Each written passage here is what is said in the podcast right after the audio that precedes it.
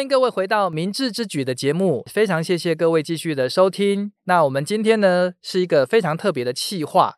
我们在过年过后的一段时间里面，我们大概花了九天、十天的时间，我们到了泰国。我们跟泰国、日本、跟韩国有一个四国联合的工作坊，那已经办了很多年，所以我们今年呢也照例邀请了几位学姐一起去参与。今天非常开心，邀请了其中的几位学姐来分享一些经验，希望借由学姐分享经验的过程里面，让明年想要去参加工作坊的同学，你有一个很好的想象。那或者是现在。开始准备，我们是不是呃，请在场的学姐简单自我介绍一下？大家好，我是行社二甲的吴真玲。大家好，我是行社二甲的尤晨曦。来，我们这个二年级结束之后，换四年级的大姐姐了。嗨，我是传四甲吴依玲。Hello，我是传四甲的李云静。然后就硕班的。我是公社硕班的苏维维，好，非常谢谢。那大家听得出来吗？都是我们设计系相关的同学哈。那因为既然是设计工作坊，我们当然就会是一个主题。因为我们在明治有一个非常特殊的课程，叫设计思考，所以我相信各位在。就学的过程里面，应该不止接触一次设计思考，已经很多次。那我们这一次到泰国，实际上也是用设计思考的方式，跟不同的国家来进行。大家可以看到，不同国家人在使用设计思考方法上面，会多多少少有一些不一样。所以，我们就今天来慢慢的聊吧。第一个问题哈，当你们听到说有这个机会去泰国的时候，你们当时的感想是什么？对于泰国这个地方，有没有什么样的想象？那我想先从珍珍开始，好吗？对泰国的想象就是会有一点小刻板印象，就是觉得泰国好像比较旧旧的、乱乱的，oh. Oh. 嗯，然后比较落后一点。哦，oh. 好，那我们再请依林。我对泰国的印象只有大象，我以为路上随 就是那种随时随地都可以看到，哎，大象，然后可能有人在骑大象。你到目前为止，你赢了，没有人其他的画面比你更大，对不对？对，真的，我们对于东南亚国家其实都不是这么样的熟悉。那去了之后，我相信大家应该都大开眼界哈。那不过这个部分我们可以待会再聊。泰国的印象是一回事，那对于工作方呢，会有韩国同学、日本同学跟泰国同学跟你同一组一起去讨论一个议题。你们在去之前有怎么样的一个感觉？超级可怕的，那你还敢接受我的邀请？对啊，我现在读的是数位行销设计。是，那我如果未来去工作坊的话，我要怎么样像公社那样子实际做出一个东西，然后终于还是跟不同国家的人一起，还蛮难想象的。哦、oh，OK OK，所以其实呃，我怎么样用数位行销设计的角度把东西做出来，这个可能会是你觉得困难点之一啦。晨曦，你觉得呢？你英文很好，应该没问题吧？因为之前暑假也有线上，所以不会很紧张。我比较期待是能交到朋友这方面，就可以跟不同国家的人交流。哦，我我也是交朋友这部方面比较期待。啊、oh，OK，那特别是日本朋友对吗？对，日本朋友。是的呢。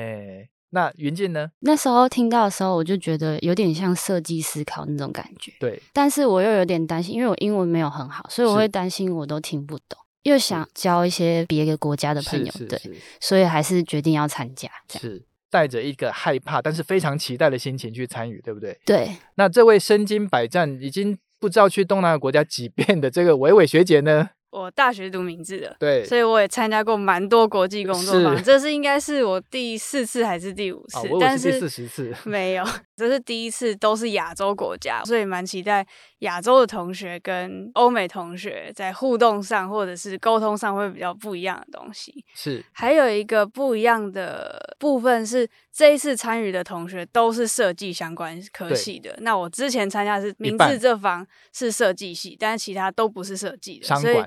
对对对，所以这也是蛮特别或是期待的部分。然后当然最主要还是去多交朋友。OK OK，这个都是很有趣的经验。那我们到了工作坊的时候，其实大家也没有时间自我介绍，马上就进行分组。所以能不能跟我们讲一下，当你第一眼看到哇，原来这个日本人是我的组员，这个韩国、泰国人是我的组员的时候，当时的心里面的想法是什么？你们怎么样进行破冰，让未来的几天的工作方可以顺利？我一开始的想象是有这个时间的，所以我还在想说，哦，我要怎么样用我的小小破英文，就是跟他们介绍我自己是谁啊，我来自台湾之类的。但其实根本就没有这个时间，对。然后，所以其实我们一开始是先去吃饭，就是泰国朋友就是非常的就是诶，走，我们去吃饭，然后就 带我们去吃饭这样子。然后，所以我们的破冰其实主要是从餐厅开始，餐厅开始，对，可能是因为我们是到泰国嘛，是，所以泰国的同学其实很照顾我们哦，所以他就会主动帮我们点菜呀、啊，然后跟我们说那这道菜是什么。泰国同学就是很主动，很愿意照顾我们。是，对。那晨曦呢？因为我们第一站是去到 iConscience 这个百货公司，在路上聊聊天这样子。跟哪一个国家的？韩国的一个大姐姐。其实我当下其实还蛮紧张的，啊、因为我知道那个韩国大姐姐她是硕士的，跟我们年纪差蛮多，我很怕跟她聊不起来。哦，OK OK。但她看起来他们好像都还蛮能照顾我们小妹妹的。对对，她很照顾我们这一组的。好，那接下来我就想问大姐姐的经验啊。那大四的这几位大姐姐，那你们的经验是什么？怎么样开始跟不同国家人进行交流？我觉得我们这组比较怪。我们这组的日本男生，他看起来超像不良，他金头发，然后绑马尾，然后又很高，然后看时候才觉得他蛮可爱的。然后这一组的英文最好的人是一个韩国的姐姐，她也是硕士生，所以她从一开始就是带领我们，大家都一开始都以为她才是泰国学生。那云静呢？我们在刚分完组的时候就有小聊了一下，各自先介绍一下自己是读什么系啊，然后是几年级的这样，然后就发现除了台湾人以外，全部都是公社系的哦。我们也是去 iConscience 那个百货公司，泰国女生对我们很好，到处介绍这个吃的是辣的啊，不辣的啊，或是它是加什么，很注意我们习不习惯。对对对。那这位应该是不需要帮助吧？伟伟，可能就是经验比较多，然后因为我年纪也比较大，然后我们组还有另外两个二年级的妹妹，所以我就会有一点比较想要顾着他们有没有听得懂大家在讲什么，哦、或者是这样，就是比较反过来。还有一个韩国的男生，他跟我一样也是硕班的。到后面讨论到 project 的东西的时候，韩国的同学会比较带着大家去做一些进度，那我会比较顾着大家资讯有同步这件事情。既然刚刚伟伟已经讲到要沟通了哈，那开始要进行 project 讨论，我很想知道你们在沟通上面有没有一些特别经验？比如说，呃，既然要用设计思考，那我们都知道设计思考很重要的一部分是做 brainstorming，它一下子又要展开，一下子要收敛，一下展开一下收敛，你们都用什么工具呀？有没有人呃可以先来分享一下？我们就是用他给的那个白板纸。写完一面，你就可以翻到下一面，它可以像那个画架一样架起来，然后我们用那个来讨论。是，那其实我看到珍珍你们那一组一直用电脑，你们在做些什么事情？我们这组的情况有点小小的复杂。以台湾人的情况来说，我我观察到的各组至少都有一个很会讲英文的人，可是我们这组没有，我们这组都是听或许还可以，但是。没有办法很顺畅的把自己的意见表达出来。Oh, 对，那日本的两个同学呢，也是这种情况，oh. 也是有想法，但是如果要用英文讲出来的话，是没有办法这么顺畅的。所以，我们主要在讲话的是一个柬埔寨的女生跟一个泰国的男生。Oh. 我们之间的交流不太可能透过对话语言的交流，对对，没有办法一直叭叭叭的讲，因为如果用这种方式的话，就会变成一直是泰国的男生一直讲，跟柬埔寨的女生一直讲。然后我们就在旁边点头，就嗯嗯 嗯，对，所以我们最后是用那个 Miro，大家开始打自己的想法出来，就贴在便利贴上去。虽然看起来整组都非常安静，好像感情很不好，很像没有在做事情，但是我们的那个 Miro 上面满满的都是英文，满满的都是自己的想法，所以我觉得这种讨论方式或许也还不错。对，这个我可以证实。我每次经过我们那边的时候，看到那边所有颜色的便利贴贴的满满，然后有一些画图，画完之后拍照，然后再上传。所以我觉得这是一个很好的沟通方式。而且我看到你们好像还有人把。看不懂英文，把它复制下来到旁边去翻译。我旁边有一个公司的男生，他会直接开一整个那个 Google 翻译的页面，然后就中文哒哒哒哒哒哒哒，然后叫柬埔寨的女生看，柬埔寨的女生就会帮忙把他的想法表达出来给大家听。OK，伊犁，你们那边呢？你们会不会用 Google 啊？或者是在翻译上面，你们用什么样的工具啦、平台啦，大家一起沟通？大部分也是 Google，因为我们这一组最会讲英文的也是韩国女生跟柬埔寨男生，我大概第三，然后基本上就是我们三个在讲，然后其他四位基本上不太讲话，所以其实我们前面一开始就是有点像是为了舒缓他们不要那么紧张，我们一开始就是在聊天，反而没有在进行 project，一开始是在探讨说各个国家的脏话怎么讲。就用这种方式，然后来让大家参与度比较高，这样，然后大家很开心。我很害怕你把脏话讲出来，我们这一连串的节目就 哔 到底。不会，那那很建议这种开场方式，是是是。云静呢？我们组一开始也是像刚晨曦他们那一组一样，用纸的方式去写。呃、后来日本同学就有提说要用 Miro，所以我们后来就是两边同步使用。哦、OK，对。然后因为我们组的大家英文都蛮好的，除了我跟日本女生。大家都会很热络的在讲他们的想法，然后我们两个就是用听的，听不懂的时候就会问台湾的男生，就是问他说他们在讨论什么，然后我有什么想法这样子。哦，OK OK，哎，那因为我们这一次的主题叫做 Future Tourism，要为未来的旅行做一些设计。对于这些成果，那你们自己感到满意吗？或者有没有一些你觉得很有趣，能够跟大家分享的部分？我们这组最后的结果是做可以在飞机上玩的一个小玩具，是是是，而且你们那组模型建的蛮漂亮的。那个是哪一个国同学？柬埔寨，柬埔寨那个男生。我看他边讲话边操作模型，然后诶一下子三 D 模型都拉出来。对。那真真你们那一组好像做了一个记忆舱，那个那个东西你们怎么样出来的？大家关注的点可能都会在比较未来感科技上面，但是我们是觉得出去旅游最困难的是把美好的回忆保存下来，是永远都只能透过影片、照片，可是当时的触觉。感受当时的味道是没有办法被留下来的。最后就是做了一个类似像小太空舱的东西，它关起来之后，就是你不管是听的、看的、闻的、摸的，你都可以在里面重新的享受一次你当时旅行所接触到的所有事物。其实我觉得你们那一组有一点点可惜，你们的共识达成过程比较久。如果能够有大概再多个半天或者是一天，你们最后的 final 应该就会比目前提出来的就会好很多。那依林呢？你们那组我觉得也做的还蛮有意思的。我们这组是在最后黄金十二小时才终于 figure out 说要到底要做什么，因为其实到中期的时候只剩下韩国女生跟柬埔寨男生，还有我偶尔会在讨论，其他人其实蛮安静的，可能真的就是想法没办法表达。出来，中间就搁置了蛮长一段时间，然后也在想要怎么解决这个问题，就反而不是在想 project，反而是在想我们沟通这方面的问题，所以东西是最后最后才放轻松的把它完成，所以就觉得蛮可惜的。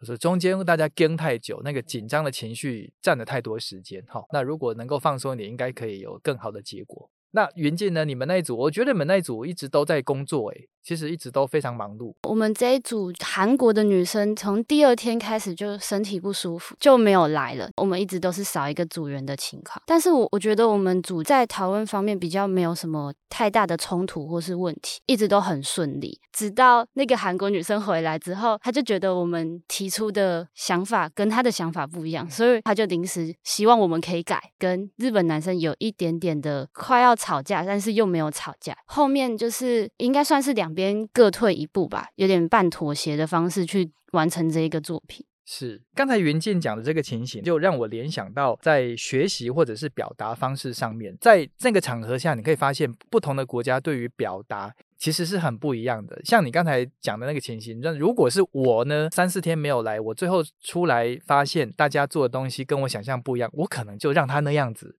可是韩国同学他愿意，他还敢说，你们可不可以照我的方法，我们再做一次？像这件事情，我觉得台湾同学可能就没有那种胆识。所以不同国家同学，你们有没有在他们的学习态度上面发现哪些跟我们很不一样的地方？因为我们这组比较没有一个 team leader 的概念。韩国同学跟泰国女生，他们主要在讲话的，主要发表意见。我在这情况，我会退一步，让他们去讲，那我就是辅助的概念。但是到后面，因为韩国同学他就会觉得，反正我年纪比较大，我经验多，照着我做不会有问题。但泰国的同学就会觉得，其实我觉得你刚刚那个地方没有想好，我觉得我们这边要重想。然后我就会很努力的在两边都，我们冷静一下，我们先听一下他讲的，他这个也有道理，但是我们也听听看这边，当比较中间去缓和的一个角色。我这个角色也也也不太容易，蛮好玩，蛮有趣的。我们从刚才聊到现在，那不管是出发前呐、啊，然后大家在一起过程里面，其实也都发现非常有趣的不同国家的不同的表现。那这个课程在结束之后，对于泰国的印象，或者是你对于工作方的印象，那有没有什么样的改变？就会比想象中好很多。嗯，其实环境也没有到很糟糕，美食也蛮多的。对，对，工作方的部分，因为这一次的国家比较多，每个国家都有不同特色，习惯也不一样，就。觉得有新的认识，有没有跟他们加 IG？有啊，都有。我的新的印象就是，其实我们有太多的刻板印象，跟你想象的完全不一样。可能刚好我们去的是曼谷，也是比较发达的城市。大城市，对，我觉得跟台湾没有什么特别的不一样诶，包括他们也很多超商、便利商店啊什么的。嗯、然后在工作房的部分是，是因为我一开始就把它想得非常非常可怕，试着讲英文对我来说是一个很困难的东西，迈出一大步。对，因为听啊或者是读啊都还可以，但是我非常抗拒讲出来这件事情，因为我觉得我自己会讲错，我的发音会不标准，我会被笑。所以我一直都不敢讲，可是后来其实到了最后一天的时候，你突然发现，你从第一天大概听得懂三十五趴，后来几天可以听懂四十五趴，到最后一天在讨论设计的时候，我觉得我自己可以听得懂，就是六七十趴，可以从一些小地方发现自己好像有慢慢在进步，能力上变强。对对对。那两位大四的姐姐呢，有没有什么样的收获？我在组的节目单男生，自从我从泰国回来之后，到现在快两个月了吧，还跟我传讯息。这是我最大的收获，啊、谢谢。那云静呢？我觉得就是认识各国的人，因为之前完全没有机会可以接触别的国家的人，这次真的是跟他们变成好朋友。讲到对泰国那个印象的部分，我想要补充一个是，是刚好我们去的那一个礼拜就是泰国的设计周，去看了之后觉得很有趣的是，他们的人民或者是城市很能接受各式各样的设计，包括我觉得他们在颜色上面用的非常的大胆。哇，大家的那个经验都非常不一样，所以节目最后呢，能不能请各位学姐们给我们后面，比如说明年想要来参加工作坊的学弟妹，给他们一些建议，他们可以怎么样准备，或者是对于这个。这个活动能不能有什么样的期待？首先就是，当然不用说，英文能力一定要多多的加强嘛，还有大胆一点，因为像赵师常说我不够大胆，就连他当初在找我。去这个工作坊的时候，我都觉得为什么是我？我可以吗？我够资格可以去吗？我觉得我非常的不后悔，我当初就说好，那我去，然后收获到那些东西，绝对不是实质的，而是感觉有内化在你的身体里面，然后有成为你的经验。我觉得是一个很好的体验。之后学弟妹如果有这个机会的话，我觉得大家一定要尽力的去争取，不管是在英文成绩或者是平常的课业表现，都尽量拿到亮眼一点的表现，然后勇敢一点，然后英文学好。是哇，这个都是我想讲的话。那晨曦你呢？我这是去泰国最主要的进步，比较偏向于口说的部分，更敢说，就不怕说错。后来我发现一个方法，如果你读不下去的话，其实你可以去看英文的美剧或者是电影，其实就是跟我们在跟那些人聊天，其实都差不多。对，我觉得这是一个很好的练习方式。对。大量阅读跟大量吸收都是很重要。那两位大四的姐姐呢？我真的也建议不用怕去利用各种翻译方式表达你想要说的话。我觉得用画图也可以很好的表达出你的意图，你想要干嘛。不要害怕说任何事情，就即使是说错也没关系。觉得我很同意他们，真的要勇敢的说，就算说错或是他们听不懂也没有关系。不管是用任何方式，什么 Google 翻译啊，或是手语啊，或是。画图都有试过，后来也是可以蛮好的跟他们沟通。大家可以把英文不用想它是一个能力，把它想成一个工具。多了这个工具，你就可以多认识一些新的人。我知道大家都会怕，会觉得自己能力不够。当然，这也是亚洲人的一个特质之一。先踏出去了之后，其实你会得到蛮多。而且还有一个东西，大家也不用怕的点是，来参加国际工作坊，他们英文也不是他们的母语。大家跟你是一样的一个标准，不用去刻意想说，哎，我文法不对，那我不要讲好了。其实不用讲，你只要把你知道的东西讲出来，其实大家都听得懂。谢谢各位大姐姐们，把我们老师们 平常想要讲的话都讲得非常的淋漓尽致，非常感谢大家能够一起来聚在一边聊一聊过去的经验，然后也给一些建议。那非常感谢各位朋友们来收听这一集的明智之举，那我们下一集再见，谢谢大家，谢谢，耶。